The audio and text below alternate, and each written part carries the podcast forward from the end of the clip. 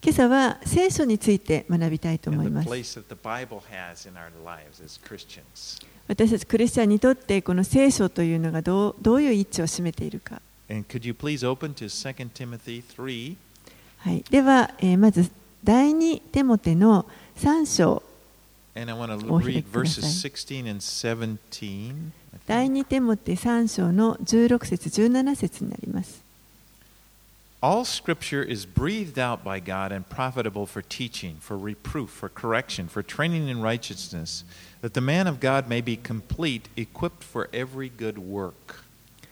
第2テモテ3章16節17節聖書はすべて神の霊感によるもので教えと戒めと強制と義の訓練とのために有益ですそれは神の人がすべての良い働きのためにふさわしい十分に整えられたものとなるためです So, as I said, I want to talk about what does the what place does the Bible have? Should it have in our lives? ですからこの聖書というものが私たちにとってあのどういうものであるべきかということをちょっと考えてみたいと And 思 I いま and I す。started with this scripture because it, it really tells us what the Word of God is. で今読んだ箇所から始めた理由はですねあの What こ the こに Bible is. 聖書というものが何かということが書かれていると思いか I mean, 思うから it's, です。 it's the Word of God. これは神の言葉です。 It says, breathed out by God. I like this translation that I'm using in English. It says, all scripture is breathed out by God, and- which is actually very close to what it's saying. It's like God breathed, and it just, you know, it's like God breathed onto the page. That's what it's saying about scripture. はいえーこの16節ののところに聖書はすべて神の霊感によるものでというふうに書かれています。で、えっと、新海訳あのもしかして、えー注釈がついている方は神の息吹によるというふうに書かれていると思いますけれども英語だとその本当にあの息をそこに吹きかけるというようなあの言葉なんですがまるでですね神がこうふっと息を吹きかけてそれがあの紙の上に乗っかって言葉がこう乗っかってこれが聖書になったというようなあのそういうイメージです。And so it really, the Bible is like no other book. ですから聖書というのは他の本とは全く異なるものです。It's the only book that you can say this is the Word of God. これだけが唯一あの神のこれは神の言葉であるというふうに言うことができるものです。And we've been given this by God for a reason. そして私たちがにこの聖書が与えられているのは神によって与えられているのには理由があります。私たちを教え、私たちをこう導いて、この義の生き方をするように訓練してくれるものです。そしてまた、身を結ぶような、そういった人生を生きるために立て上げてくれるものです。So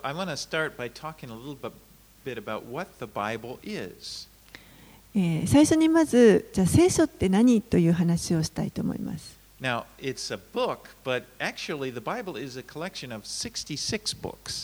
これは一つの書物ですけれども、実はこの中には66巻の,書が収められています。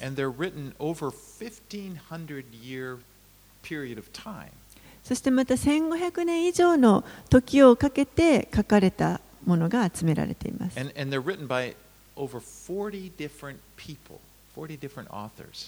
その,あのそれぞれの本の作者は40人以上に上ります。それぞれの作者の,この背景というものはみんな異なります。ある人たちはもう本当に普通の人でした。もうあのいわゆるあ青何？ブルーカラー。労働者の、うん、そう。漁師だとかあの大工だとかもそういうこの労働者ですね。ある人たちは非常にあの教育を受けている人。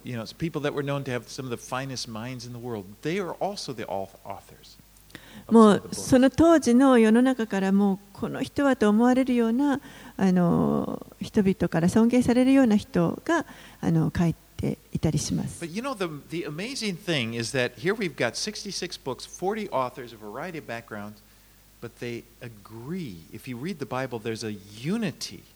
There's a message that, that, that goes from the beginning to the end.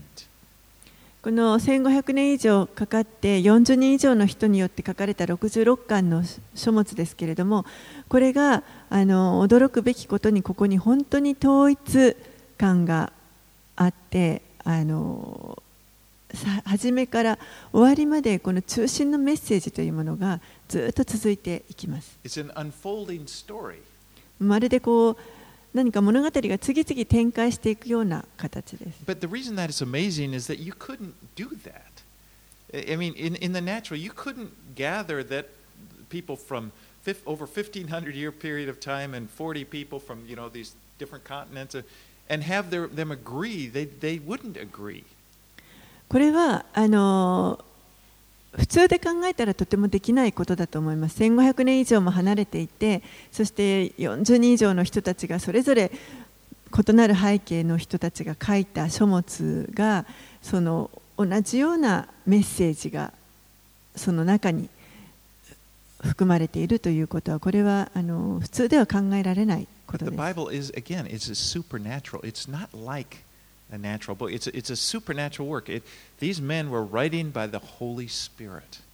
でも聖書はあの超自然的な形で作られているものですからあのこう人々が神の霊感によって書かれたためにそのようにこの統一感があですから言ってみれば作者は実は一人であるとも言えます.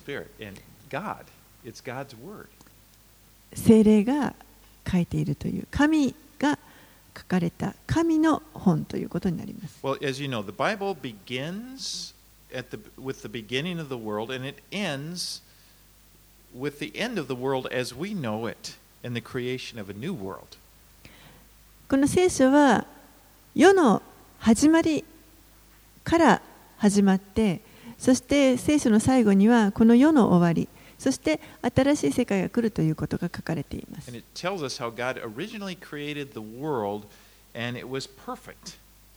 そしてこの最初を見ると神がもともと作られた世というのはこれは完全な完璧なものでした。でそこにいかに悪がこう入り込んできたかということが書かれています。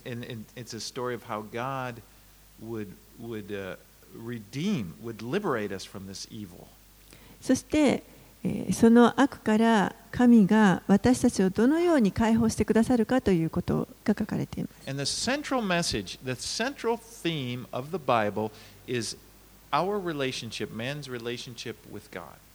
この聖書全体の中心のメッセージというのは、私たちと神との関係性です。It begins with a perfect relationship. はじめは神との完璧な関係を持っていました。And we learn this is what this is the reason we're, we're created to have this relationship with God. それこそ私たちがあの創造された理由です。神との関係を持つということです。But we see how God rebelled or how man rebelled against God, and then there was this separation, this break in relationship. でもそこに人が罪を犯してしまって罪が入り込んでしまったことで神との関係の中にあの関係がこう離れて引き離されてしまいました。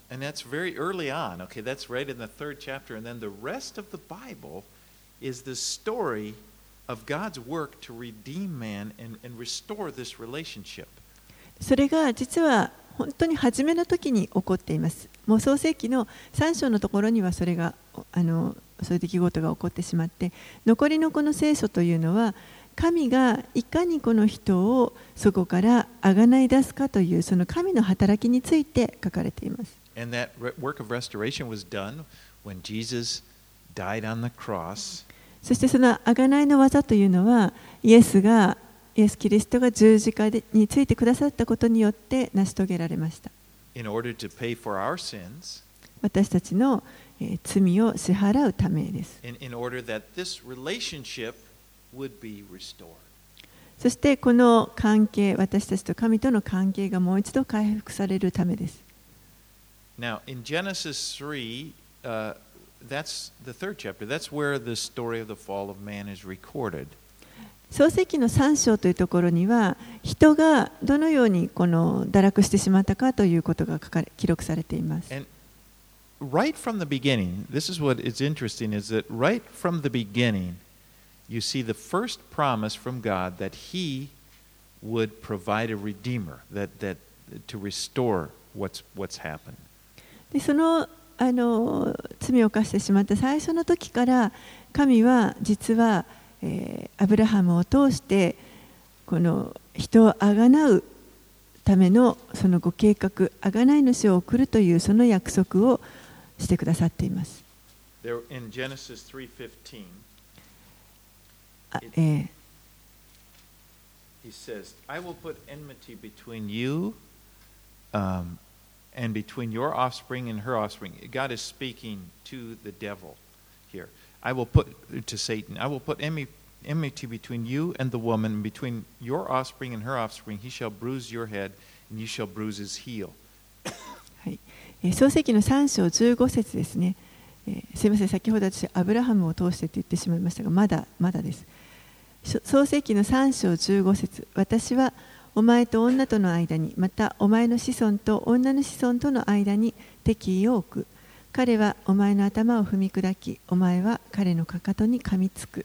Now, the offspring there is talking about Jesus, who would, on the cross, he would bruise the, he would crush the devil's head, ultimately destroying him, and he would have his heel bruised in the process, meaning he would suffer on, when he died on the cross. ここで出てくるあのお前のしあごめんなさい女の子孫ですね子孫というのはこれはイエスのことを指しています。で、えーイエスが十字架についたことによってこの敵のあの頭を踏み砕くということをしました。彼をこう滅ぼすということですね。でもその時に、えー実はその過程でかかとを噛みつかれている。それが、まあ、イエスがあの十字架にかかる前に苦しめられたあの痛めつけられたことを指します。And, and by the way, i i it's interesting if you look at uh, Romans 16:20, Paul actually you see a hint of this in, in, in, in what the work that Christ does in us, and he talks about the God of peace will soon crush Satan underneath your feet. えーそのことがあのローマの手紙の16章にも書かれています20節のところに平和の神は速やかにあなた方の足でサタンを踏み砕いてくださいます。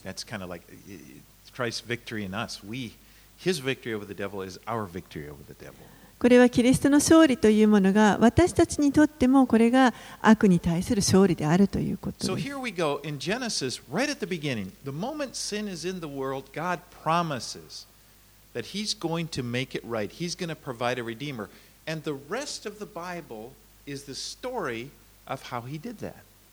ですからこの人が罪を犯した直後にもうすでにこの贖い主を生み出すというその約束を神がしてくださってイエスがこれからやってくるということをもう約束してくださってそこから後の聖書のあの内容というのはそのことについてイエスがどのようにやってくるかということをか書かれ書かれています。And you, as you notice, when you, then you read in Genesis, you'll start coming, and then you come across this guy named Abraham. And then the, all of the focus is, is upon him.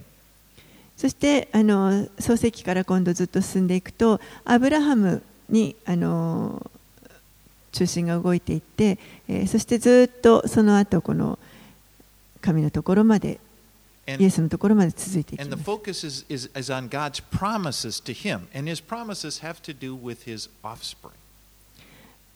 この中心となっているテーマはそのアブラハムを通して神が生み出すその子孫ですね子孫がどうやって生まれてくるかということであのその民族に焦点が置かれていきます。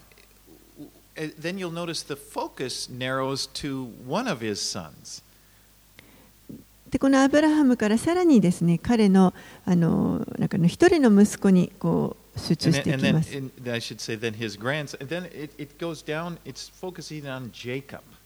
そして、アブラハムからイサクと続いて、そしてその次にヤコブにあのとずっとこう焦点が絞られていきます。そしてヤコブというのはご存知のように後にイスラエルというふうに名前が変わります。でこのヤコブから、えー、イスラエルの民族が生まれてきます。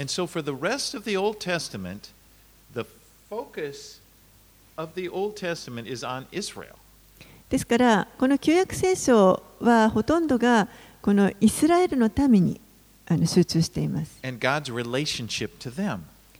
神とこの民族との関係 But again, the, the, the ultimate purpose, the ultimate focus is, is actually goes beyond Israel. It's, it's again to the Redeemer that will come, but the Redeemer is going to come through Israel. 究極的なこの目的というのはその子孫を生み出す贖いの死を生み出すということですけれどもこの方はイスラエルの民から生まれてくることになります So if you're in the Old Testament, actually the focus is Jesus. ですから旧約聖書のあの中心旧約聖書がこうフォーカスしているのはイエスご自身です And the New Testament focus is Jesus. そして新約聖書もまたあの中心となっているのはイエスです The focus of the whole Bible is Jesus. ですから聖書全体が指し示しているものあのフォーカスしているのはイエスということになります when Jesus w- was born and, and he was walking the earth, he was talking to the Jews uh, living at his time. イエスがあのこの地上で生きておられた時に、まあ、あの弟子たちと共にこう歩んでおられました And, and in John 5 39 and 40, でその時にあの弟子たちにあのユダヤ人たちあユダヤ人たちにこのようなことを言われますヨハネの福音書の5章39節40節です he said, said to the Jews there, You search the scriptures. And, and at that time, that was the Old Testament scriptures, because you think that in them you will have eternal life.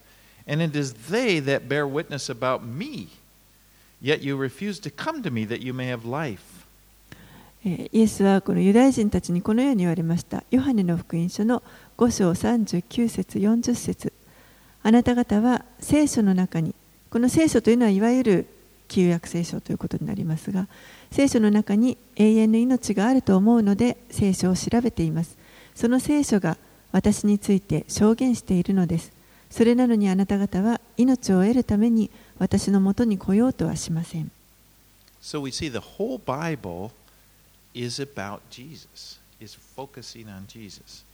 ですから、えー、聖書全体がイエスについて書かれているということが分かります。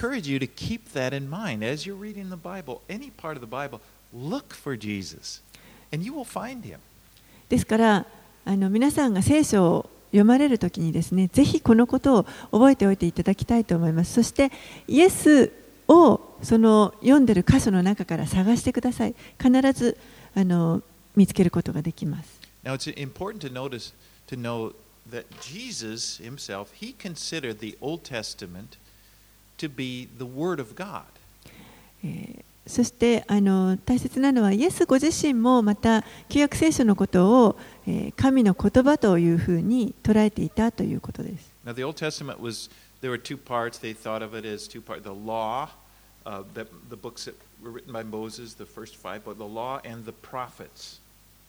旧約聖書はあの、まあ、大きく分けると主に2つあの立法ですね、モーセの与えた立法とそして予言書というふうに分けられます。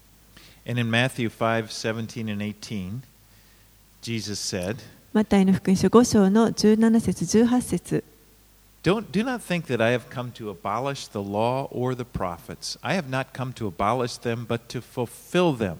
For truly I say to you, until heaven and earth pass away, not an iota, not a dot will pass from the law until all is accomplished. マタイの福音書5章の 17節18節 イエスはこのように言われました。私が来たのは立法や預言者を廃棄するためだと思ってはなりません。廃棄するためにではなく成就するために来たのです。誠にあなた方に告げます。天地が滅び失せない限り立法の中の一点一角でも決して廃れることはありません。全部が成就されます。So that's the Old Testament. これはあのきいわゆる旧約聖書のことを指しています.イエスご自身がこれは神の言葉であるということを証ししておられ Now, ます the New Testament is a collection of 27 books which were either written by the apostles or by people under the apostles' guidance.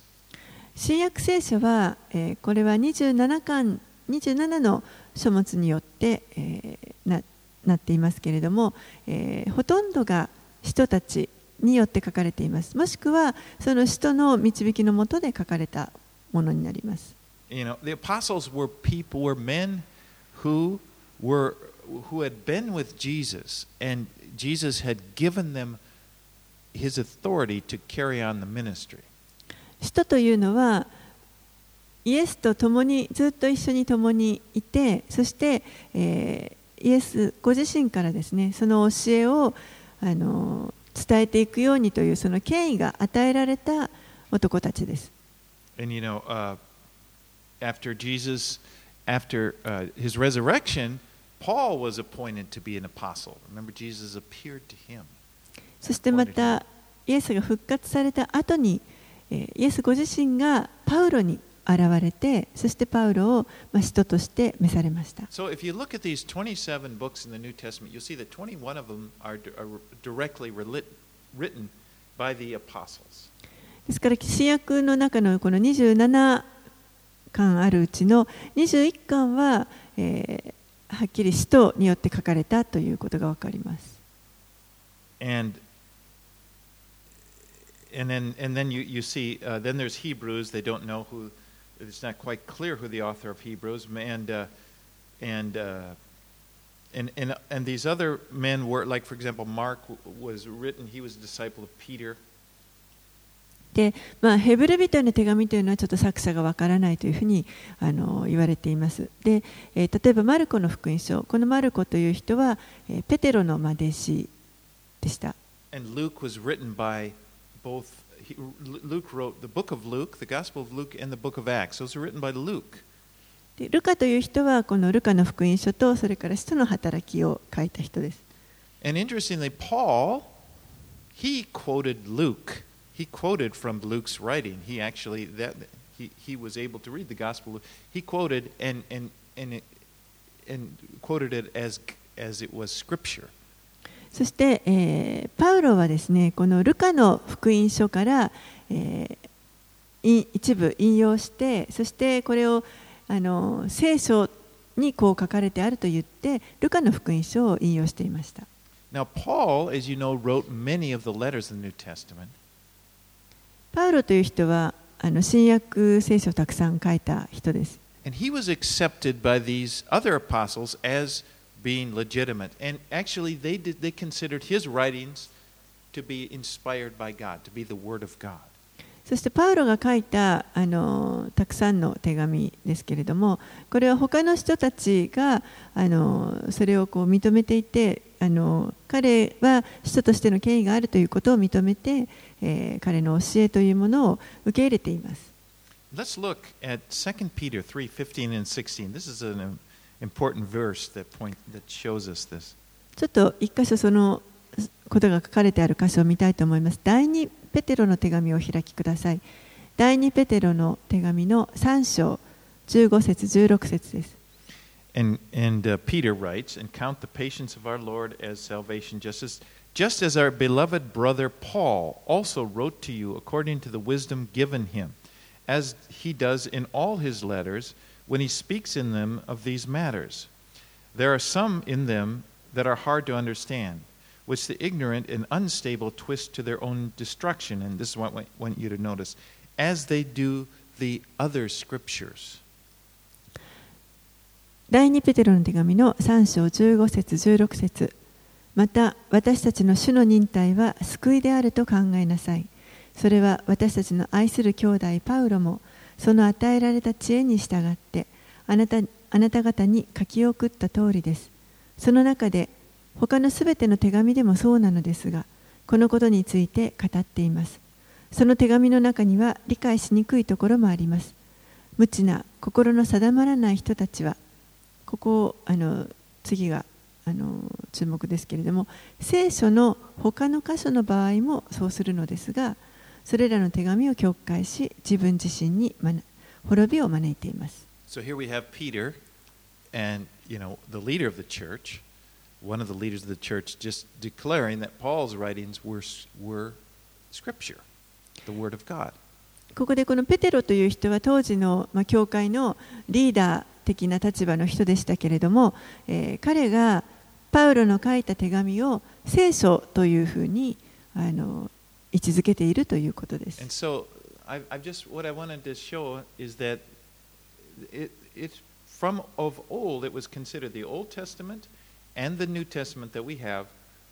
There was very good reason that men, these men, either Jesus himself or his apostles, considered these, this to be the Word of God. ですからこの新約聖書も旧約聖書も両方ともですね、えー、イエスご自身もそうでしたしまた人たちも、えー、これを神の言葉であるというふうに捉えていました。新約も旧約も両方ともです。こ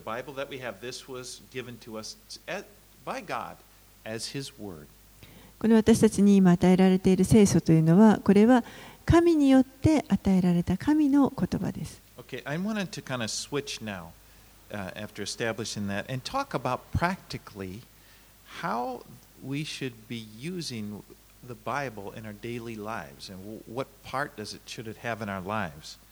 えー、ではじゃあ聖書は何かということを話してきましたけれどもこの聖書を今度は私たちの日常の生活でどのように使っていったらいいのかということについてちょっと考えたいと思います。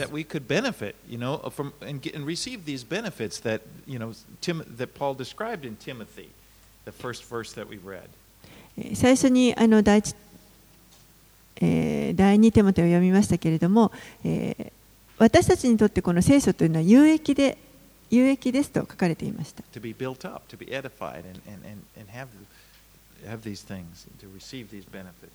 私たちがこう教えられ、立て上げられ、訓練されるために有益なものです。Now, the first thing I want to talk about is reading the Bible.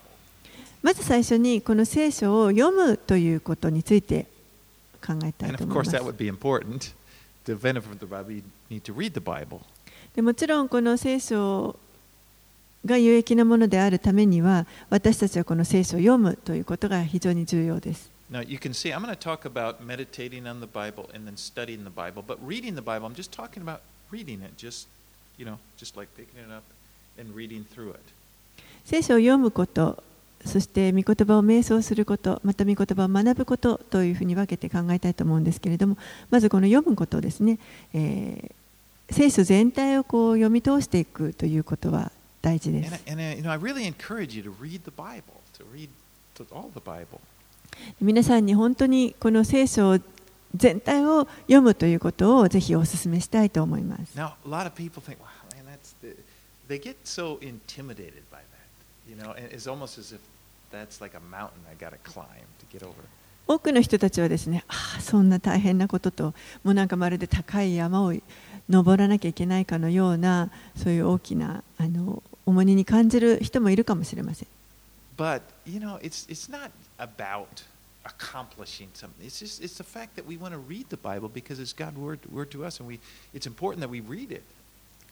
それはあの何か成し遂げなければいけないことというのではなくて神が私たちに与えてくださっているもので私たちはこれをあの読みたいと思うものです。So to do this, there, there are, as you know, reading plans, you can get little I made one. There's a little chart. You know, you can read so much each day. With the internet, you can find these things all over. Reading different reading plans.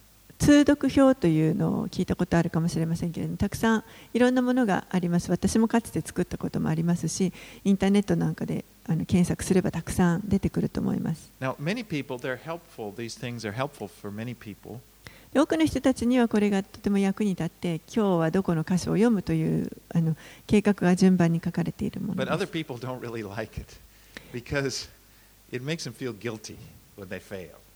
ある人にはでもあまりこれがあの好きではないという人もいるかもしれません読めなかった時に本当に罪悪感を感じてしまうからです You know, many, many Christians, uh, what happens to many of us is that January 1st, okay, we resolve this year, you know, New Year's resolutions. Do we, we do that in Japan? I don't know. Americans do that. This year I'm going to do this. I'm going to read the Bible. I'm going to read through the Bible.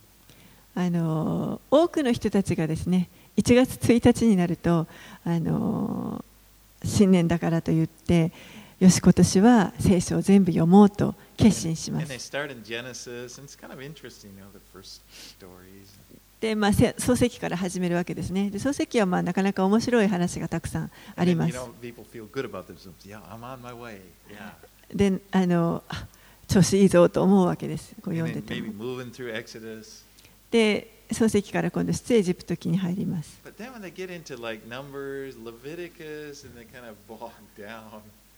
で、だんだんこう民数記、レビ記といって、もうつまんなくなってくるわけですね。多くの人たちがその辺で諦めてしまいます。もうなんかこう罪悪感に駆られて。でまた翌年になってよし今年はって言ってまた創世記から始めます。創世記はもちろんとても良い。そです。You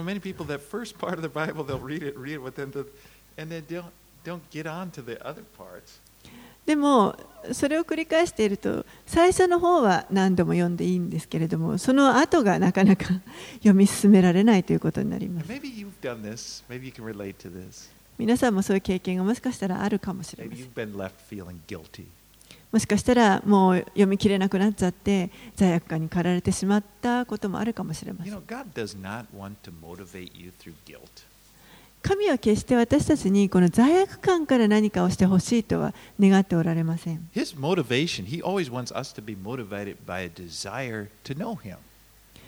神が私たちに願っておられる動機というのは本当に私たちが喜んで、したいからするというそういう動機づけを願っておられま this す has happened to you, one thing I suggest is, you know, when you when you want to read part, choose another part of the Bible. You know, just like sometimes I'll do that. I'll just "Ah, I haven't read I haven't read Ezekiel in a while, and I'll just sit down and I'll just read Ezekiel. えーあのもしなかなかこうですねあのどこから始めていいかがわからない人はあのどこかあのどこでもいいですからどっかの書から始めてみてください。私もよくですねあしばらくそういえばエゼキエル書読んでなかったなと言ってあの座ってエゼキエルを読み始めたりとかそのようにあの途中の書からでもいいと思います。すべてが神の言葉ですからどこのあの書でもいいと思います And with Bible reading, it's not important that you understand everything. Don't just stop at every time you have a question. Reading is just reading it through.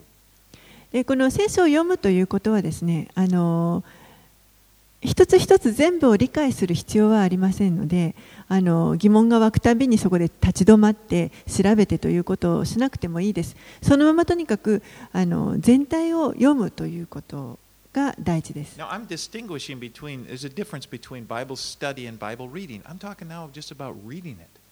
あの、バイブルスタディとはちょっと別に考えた方がいいと思うので、この聖書を読むということに関しては、とにかく読み進めるということが大事です。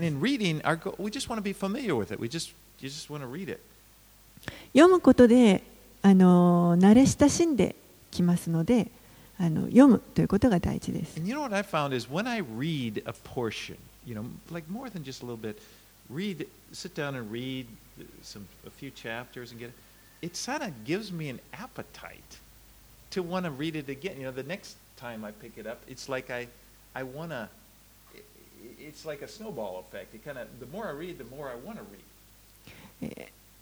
そのようにこう聖書を読むときにはですねあの短いところだけじゃなくてちょっと何章かあのまとめてこうバーッと読んででそうするとあの次にまた開いたときにもっと読みたいもっと読みたいとこう雪だるま式にですね読めば読むほどもっと読みたいなという気持ちが湧いてきます。And then, but if I read just a little spot, you know, just a little spot, and then the next time I pick it, it's almost like I got to remember. Okay, where was I? I got to kind of go back and see.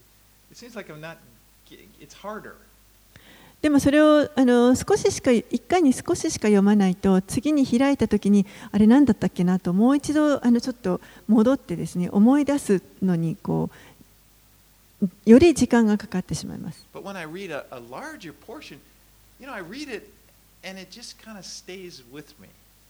でももうちょっと長く読むとあのなんとなくその全体がこう残ります。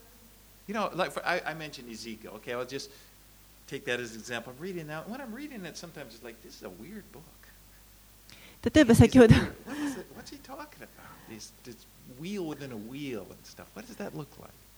エゼキエル書というのを例にちょっと挙げましたのでエゼキエルを考えると読み始めるとなんで変わった本,なんだろうと思うわけです。エゼキエルがいろんな幻を見て車輪の中にまた車輪があって。なんだろうと思います。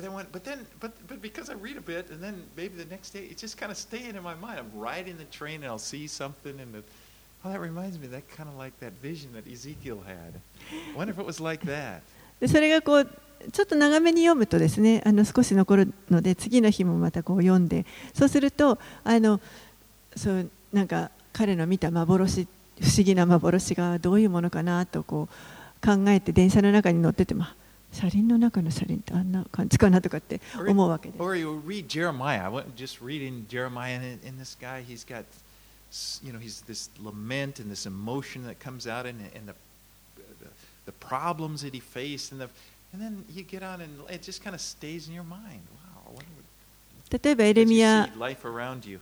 エレミヤ書を読んでるとエレミヤのこう嘆きがたくさん出てくるわけですけれども本当にその感情を思ってそしてあのそれがこう心に残ってそれをなんとなく頭の中で思い巡らすことができます。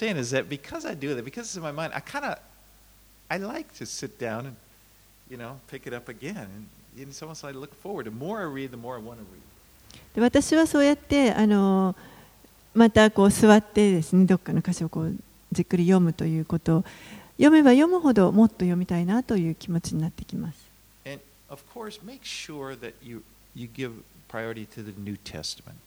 でもちろんですね、新約聖書もあの読んでください、優先的に読んでください。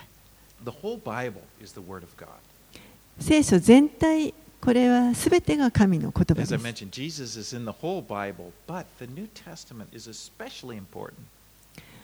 聖書全体がイエスのことを語っていますけれども特にあの私たちにはこの新約聖書というのはとても大切です。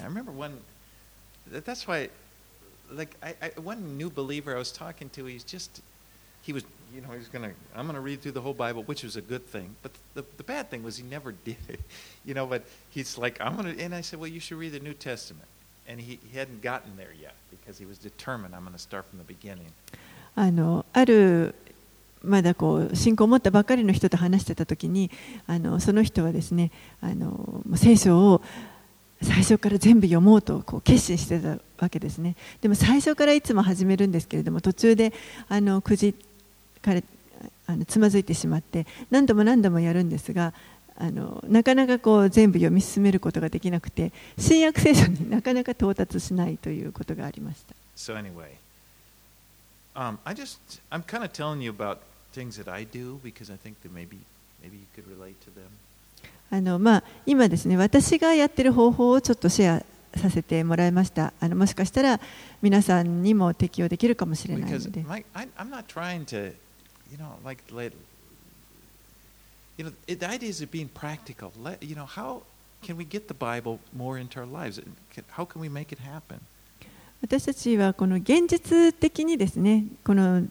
日々の生活の中でどうやってもっとこの聖書に親しむことができるかということが大事です。I do Bible reading at a different time than I do my devotions. えー私自身はこの聖書を読むという時間はあの自分のデボーションの時間とは別の時に設けています。When I'm doing my devotions, I usually choose a small bit, a scripture, even just one, and then meditate on that. 私がデボーションする時というのは本当に短い箇所あの時には1節とか2節とかそういった箇所をあのずっとこう瞑想します。そして神と語ります。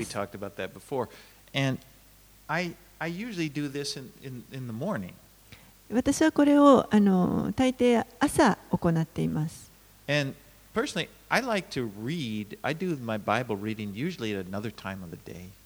そしてあの聖書を読む時間というのは、まあ、一日の他の時間でやるようにやるのが、まあ、好きです。よく、まあ、夕方でとかですねあの、ソファに座って読んだりします。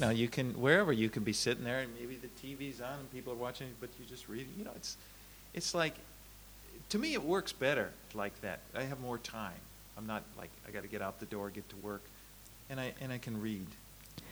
あのこれは一人一人にあのいい方法いい時間帯でいいと思うんですテレビがついててもあの人がわさわさ話していてもあの読める人もいるかもしれないですし私は朝よりもそういう夕方の方がこれから出かけなきゃとかそういう忙しい時間帯じゃない時の方があのゆっくり読めます。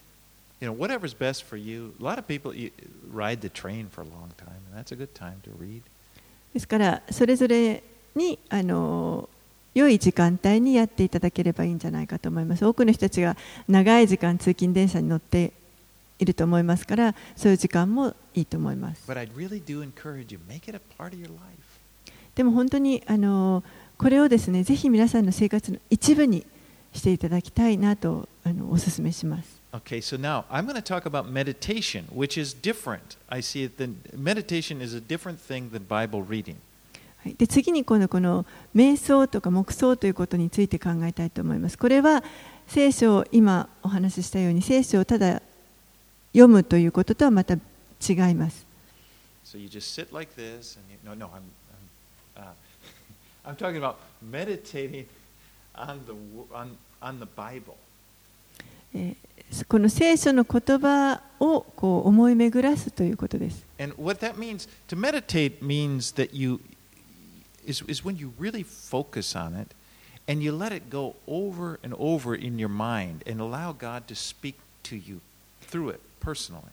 この瞑想するというのは思いをそこに集中させてそしてもう繰り返し繰り返しそれをあの考えてそしてまた神がそこから自分に語ってくださることをにこう耳を傾けるということです。You know, the Hebrew word for meditate means to mumble, to talk to yourself. えーヘブライ語ではですねこの瞑想するという言葉これはあのブツブツブツブツこう独り言を言うという言葉 It's, で it's す。like you're thinking about it. Okay, know, blessed be the man who does not. You know, you're kind of. It's, it's the idea is that you're, you're, you're, you're focusing, you're just kind of going around and around. You're thinking about it.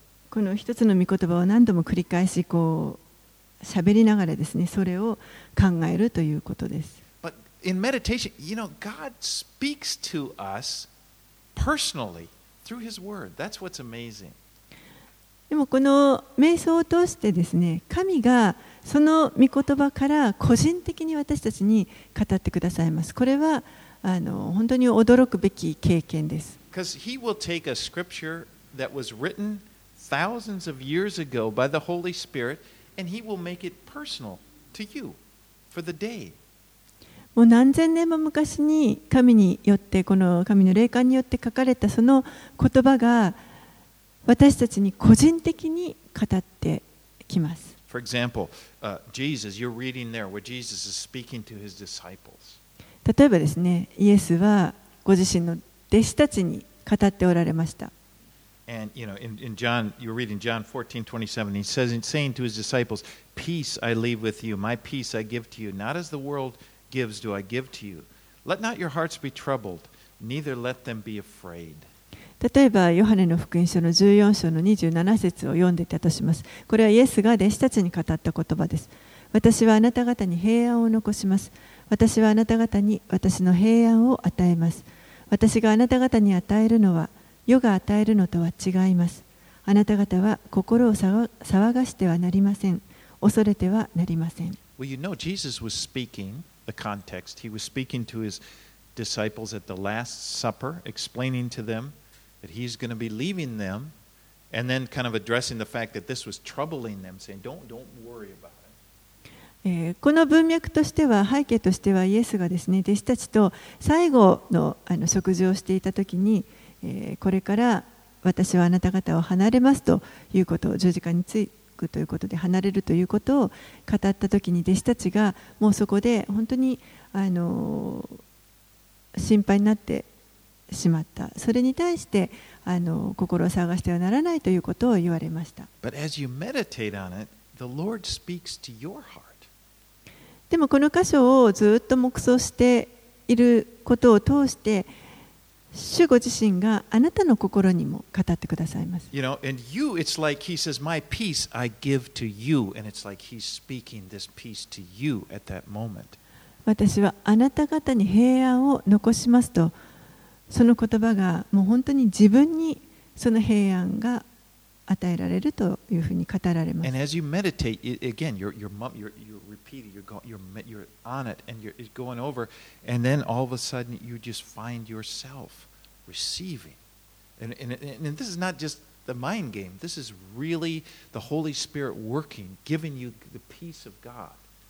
ずっとこの同じ言葉をですね何度も繰り返しながらあの思い巡らしている中でそのそういうことをしている中で主が私たちにそこから与えてくださるものがあって私たちはそれを受けて受け取ることができます主の平安を受け例えばですね受け取ることができます.そしてこの自分が心配している.心配事をですねこれをあじゃあこれを主に委ねようとあの委ねることができるかもしれません.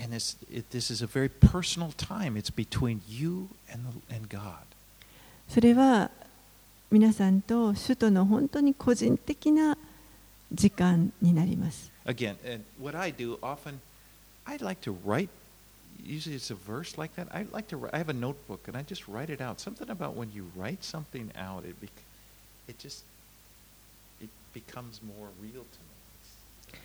時には私はあのよくそういう御言葉を書い書き残したりしますあのノートにあのいつもつけてるんですけれどもあのそれがまた後からこう But this, if you, 力になったりし if you ます look at the Bible, there are so many blessings that God says that, that the person who meditates on His Word will get.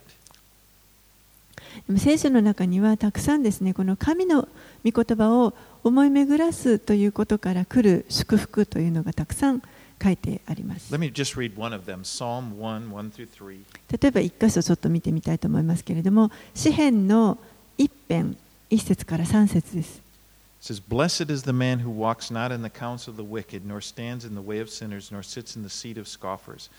Verse 2 But his delight is in the law of the Lord, and on his law, the Bible, the Old Testament, he meditates day and night. Here's the blessing. Verse 3 He is like a tree planted by streams of water that yields its fruit in season. Its leaf does not wither. In all that he does, he prospers. 詩篇の第一編一節から三節幸いなことよ悪者の計りごとに歩まず罪人の道に立たずあざける者の座につかなかったその人誠にその人は主の教えを喜びとしこれがあの旧約聖書のことですね。昼も夜もその教えを口ずさむ。そしてここからその祝福があります。その人はさ水路のそばに植わった木のようだ。時が来ると実がなりその葉は枯れない。その人は何をしても栄える。You know, there are, that's one of many of these promises that you'll find in the scripture. これはあのたくさんある約束の中の今一つをあの読みましたけれども聖書の中にはたくさんこういう祝福の御こあの御言葉を黙想することの祝福の約束があります。すべてこの御言葉を思い巡らす、瞑想するということです。uh, activity, meditation on the Word of God. Now, it's not just saying, well, the Bible's good. Yeah, yeah. I mean, it's just, it's like he who meditates. あのただ単にあ聖書はいい言葉だねというだけではなくてそれをこう思い巡らす瞑想するというそのあの行動を伴います.そうすると御言葉が私たちのうちに深く入ってきます You know, many times people will have the experience, they'll read through the Bible and then, then they think, well, I, I don't know if I got anything from it. 多くの人たちがですね聖書をこうバーッとあの読んで全体を読んでなんかあんまり何も得られなかったなと感 You じ know, ます。if you're trying to read, you have this reading program are very fast, you're trying to keep up with it. 特にこの通読表に沿って一生懸命ですねそのペースを崩さないように頑張って読んでる時はそうだと思い I ます。forgot to, I didn't read yesterday, so today I'll do that. My three chapters, okay, that's six chapters. あ昨日ちょっと一日ぬ抜けちゃったから今日は今日の3章と昨日の3章で全部で6章読まなきゃと better, oh, better, you know, kind of.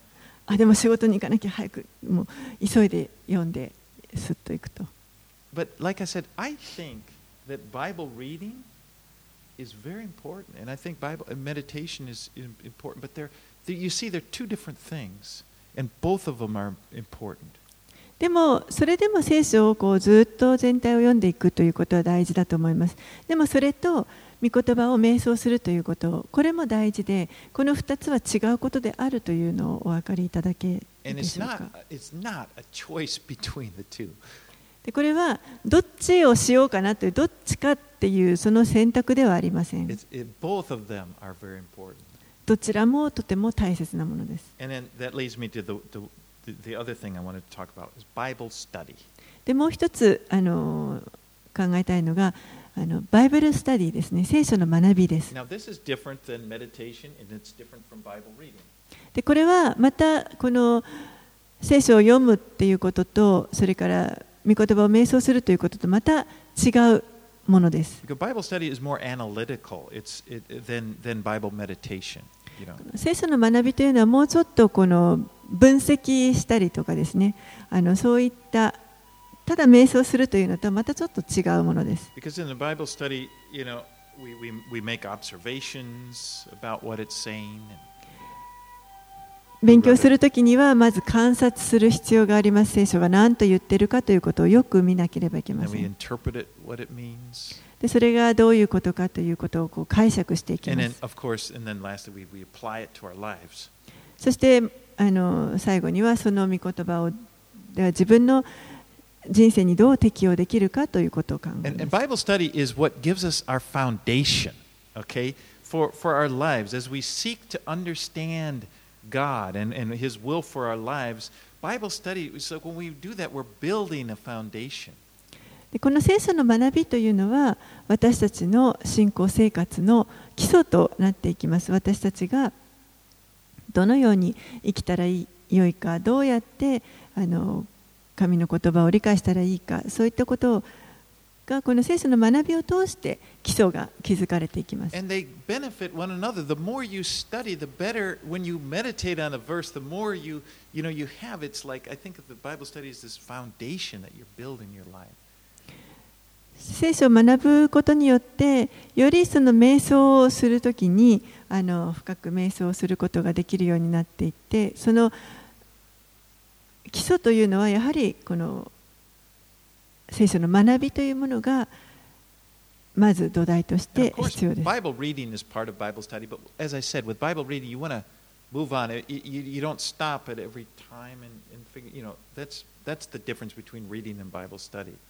聖書をずっとあの読んでいくということこれもあのある意味では聖書の学びとも言えるかもしれないですけれどもあの読んでいくときにはいちいちその分からないところで止まったりあの研究したりとかしないでとにかくずっと読んでいきますからやっぱりこの聖書の学びバイブルスタディとはまたちょっと違うものになります。Here え、私たちのこの教会では、このバイブルスタディ、聖書の学びというのをたくさんやってると思います。今やってるのがまさにそうです、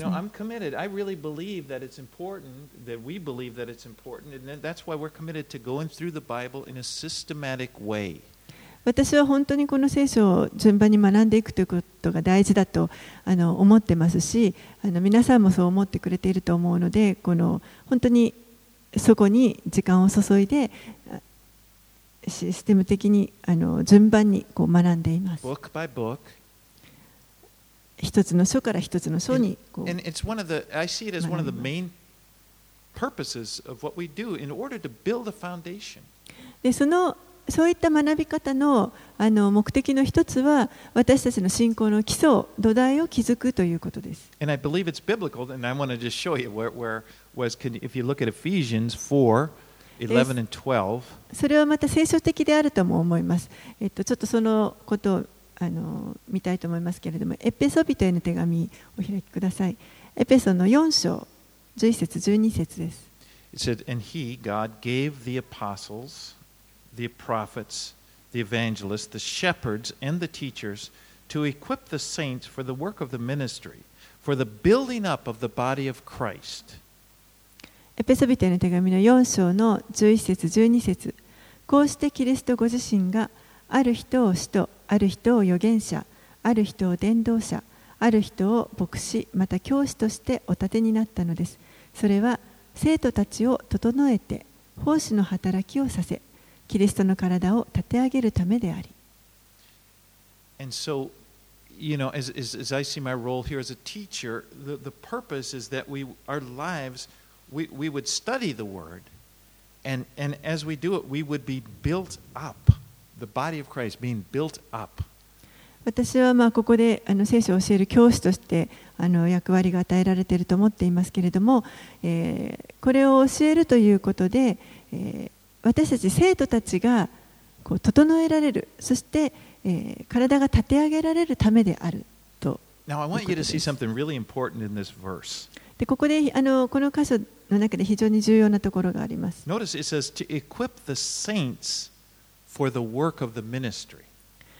後半に、それは生徒たちを整えて、奉仕の働きをさせとあります。この生徒たちというのは、ここにいる私たちすべてのものが含まれます。ですから、いわゆるミニストリーと呼ばれる。ものあの働きですねあの奉仕の働きというのは私たち生徒たち一人一人によってなされるものです ministry is not just like being a pastor or working for someone. Ministry is something we all do. ですからミニストリーというのは何かこう牧師になるとか何かそういうあの団選挙団体で使えるとかそういうことだけではなくて私たちすべてのものがこの奉仕の働きにをするということです of, of our teaching and studying, of our studying the Bible, is that we, each one of us, would be equipped for our ministry. Our ministry is, is not just in this room, it's, it's in, in, the, in your families, wherever God has put you. He has a ministry for you.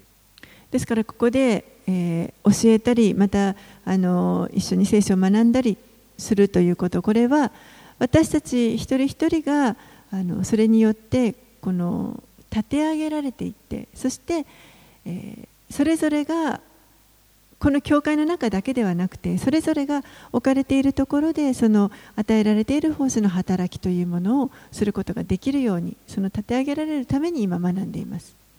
All right, I have one more thing, and it's a very important thing I wanted to say, で最後にひずあのとても大切なこと and that is です。 applying the Bible to our lives. 私たちの生活にこの聖書を適用していくということです。 And the purpose of studying the Bible is not just to gain knowledge, even knowledge about God. It is to do that, but it's, it's, it's not only that. It's to know God. That's the purpose. 聖書を学ぶということの目的はこれは、まあ、もちろん神についての知識を得るということはあるんですけれどもそれだけではなくて神ご自身について知っていくということです。We want the Word of God to change us. 私たちはこの御言葉によって私たちを作り変えていただきたいと願います。 I want to look at uh, Jesus, one of Jesus' parables in Matthew 7 24 through 27. 一つこのイエスが語られた例え話を見たいと思います。マタイの福音書の7章をお開きください。 And you're probably familiar, but it says, and, and everyone then who hears these words of mine and does them will be like a wise man who built his house on the rock. The rain fell, the floods came, and the winds blew and beat on that house, but it did not fall because it had been founded on the rock. And everyone who hears these words of mine and does not do them will be like a foolish man who built his house in the sand, and the rain fell, and the floods came, and the winds blew and beat against that house, and it fell, and great was the fall of it. マタイの福音書7章の24節から27節をお読みします。だから私のこれらの言葉を聞いてそれを行う者は皆 岩の上に自分の家を建てた賢い人に比べることができます。雨が降って洪水が押し寄せ風が吹いてその家に打ちつけたがそれでも倒れませんでした。岩の上に建てられていたからです。また私のこれらの言葉を聞いてそれを行わない者は皆砂の上に自分の家を建てた愚かな人に比べることができます。雨が降って洪水が押し寄せ、風が吹いてその家に打ちつけると倒れてしまいました。しかもそれはひどい倒れ方でした。Notice both men that are talked about in this parable heard the word of God. えここでこの例えに出てくる2人の人というのは、2人とも神の言葉を聞いています。The difference between the, the man who built his house on the rock and the man who built his house on the sand was that he heard it and it said, put it into practice. この2人の違いは何かというと岩の上に家を建てた人というのは神の言葉を聞いてそれを実践しました。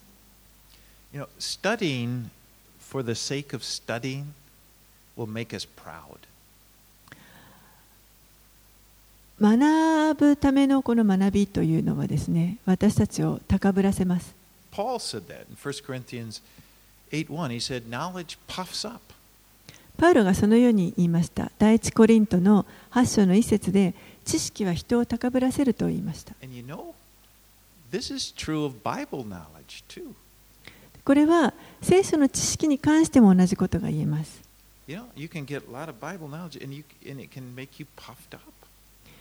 たくさんこの聖書に関する知識を得ることができますけれども、それによって高ぶってしまうことがあります。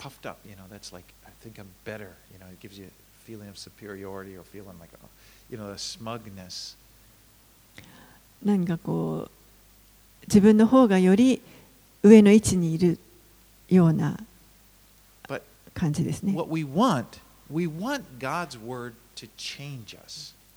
でも私たちはこの神の言葉によって私たち自身を変えていただきたいわけです。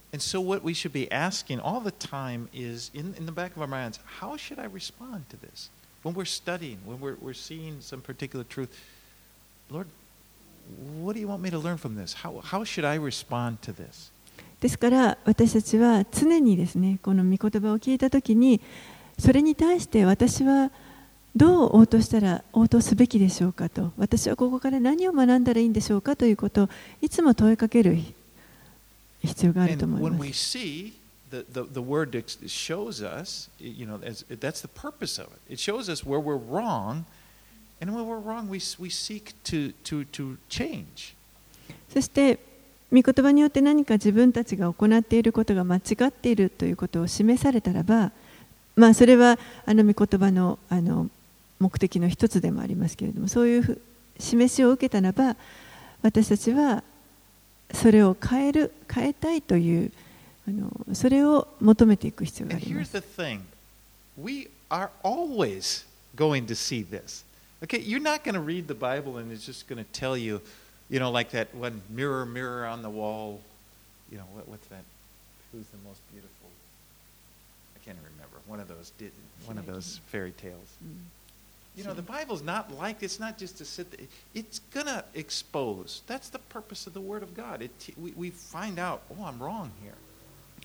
聖書というのはあの白雪姫のですねあのに出てくるあの鏡のようにですねこの世で一番美しいのは誰というそういうあのことを聞くものではなくて聖書は私たちの間違った部分間違った行動というのを明らかにしてくれるものです。それがこの御言葉の目的です。And you know, when you do find you're wrong, which will it's supposed to, don't get all dramatic. Oh, I'm such a horrible person. God doesn't want that. That's not the purpose. でもその間違ってるというのを示されたときに、ああ、私はなんとひどいものなんだろうかと、こう大きくですね、ドラマチックにあの自己嫌悪に陥るということ、それを神は望んでおられるわけではありません。You know, James said it's like a mirror. The Bible is like a mirror. ヤコブは聖書はまあ鏡のようであるというふうに言っています。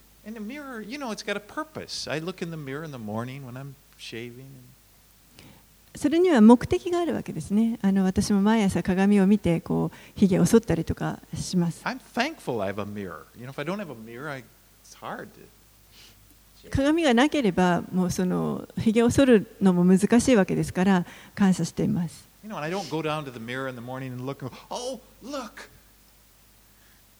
私は朝ですねあの起きてって鏡の前に立ってなんてひどいと言って、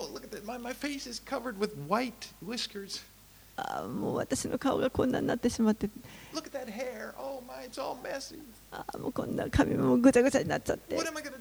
あどうしよう。あこんな鏡なんか見るんじゃなかったんです。そういうそんなドラマが必要なわけじゃないです、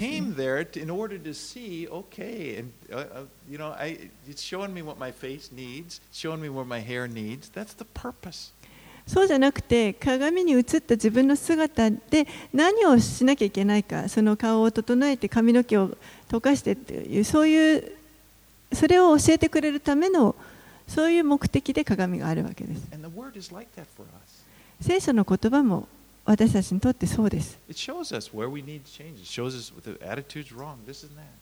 私たちに変わるべきところ、間違っているところというのを教えてくれます。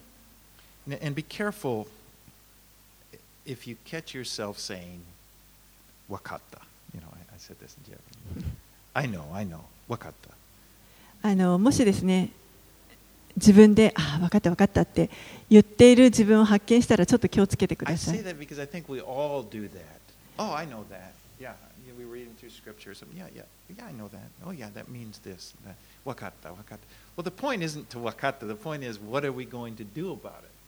あのなぜこういうことを言っているかというと皆さんもあのおそらく経験があると思うんですけれどもいろんなことを聞いてああ分かった分かったというわけです。例えば聖書を読んだ方がいいって言われてああそうだよね分かってる分かってる。でも分かったことが重要なんじゃなくてそれを聞いて何をするかっていうことが大切なわけです.あの特に10代の子どもたちはそれがどういうことかってよく分かってると思います Wakata, wakata, anyway. But after Paul said there in 1 Timothy 1 5, or, uh, when he said, knowledge puffs up, he said, but love builds up. えーパウロはですね one five, but after he said, sorry, after he said knowledge puffs up, he said, love, Ah, but hi. love builds up.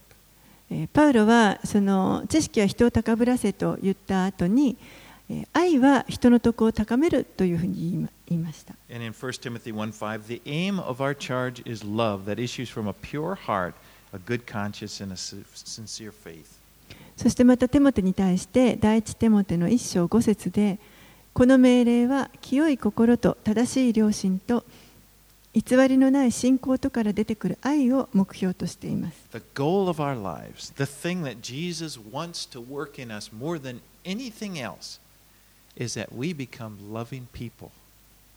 私たちの人生の目的イエスが私たちのうちに働いて最も行いたいと思っておられること私たちに最も望んでおられることというのは私たちが愛の人になるということです。And as we come to the Word of God in humility and let it change us, that's what's happening. We are becoming more loving people. 私たちが聖書を読むときに本当にへりくだってこの御言葉を読んでこれによって私たちの内側を変えていただくということをしていくときに私たちはそういう愛の人になっていきます。Well, anyway, God, God is He's given us such a treasure in His Word. えー神は本当にこの宝を御言葉を通して私たちに与えてくださっています。And I just, my desire for every one of us, for myself, is that we, we take full advantage and we, you know, we, we experience it.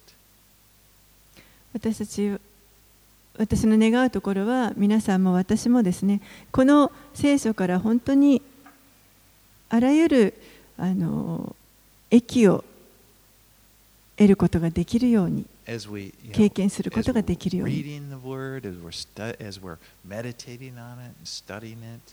これを読んだり、また思い巡らしたり、学んだりすることを通して、たくさんの祝福を経験することができるように。そして私たちの人生で多くの実を結ぶことができるようにと願います。お祈りします。I pray, Lord, for each one of us that that this treasure of of of your word that you've given us would would be such a would be more and give us more and more of a love for your word. 主よこうしてこの聖書の御言葉これは私たちにとっての宝です私たちがもっともっとあなたの御言葉を愛することができるように助けてください That it would just be like a snowball effect. The more we receive, the more we want. The hunger we get even hungrier for it. 雪だるま式に本当に私たちがもっとこの御言葉を知れば知るほどもっと知りたくなるもっと読みたくなるようにその上かきをお与えください And help us, Lord, help us to realize when we're getting proud, if we're not, if we got the wrong attitude. Lord, we want to be, we want to be humble people. We want to be receiving. We want the word to be changing us. そして私たちが高ぶってしまったり傲慢になってしまう時にはどうぞ教えてくださって私たちは本当にへりくだってあなたの御言葉を受け取りそしてまたそれによって変えていただきたいと願います。like 私たちはもっともっとイエス様のようになりたいです。Like. イエス様が愛されたように私たちも愛するものとなりたいです。So 私たちをあなたの御手にお委ねしま In す Jesus' name we pray. イエス様のお名前によってお祈りしま.すアーメン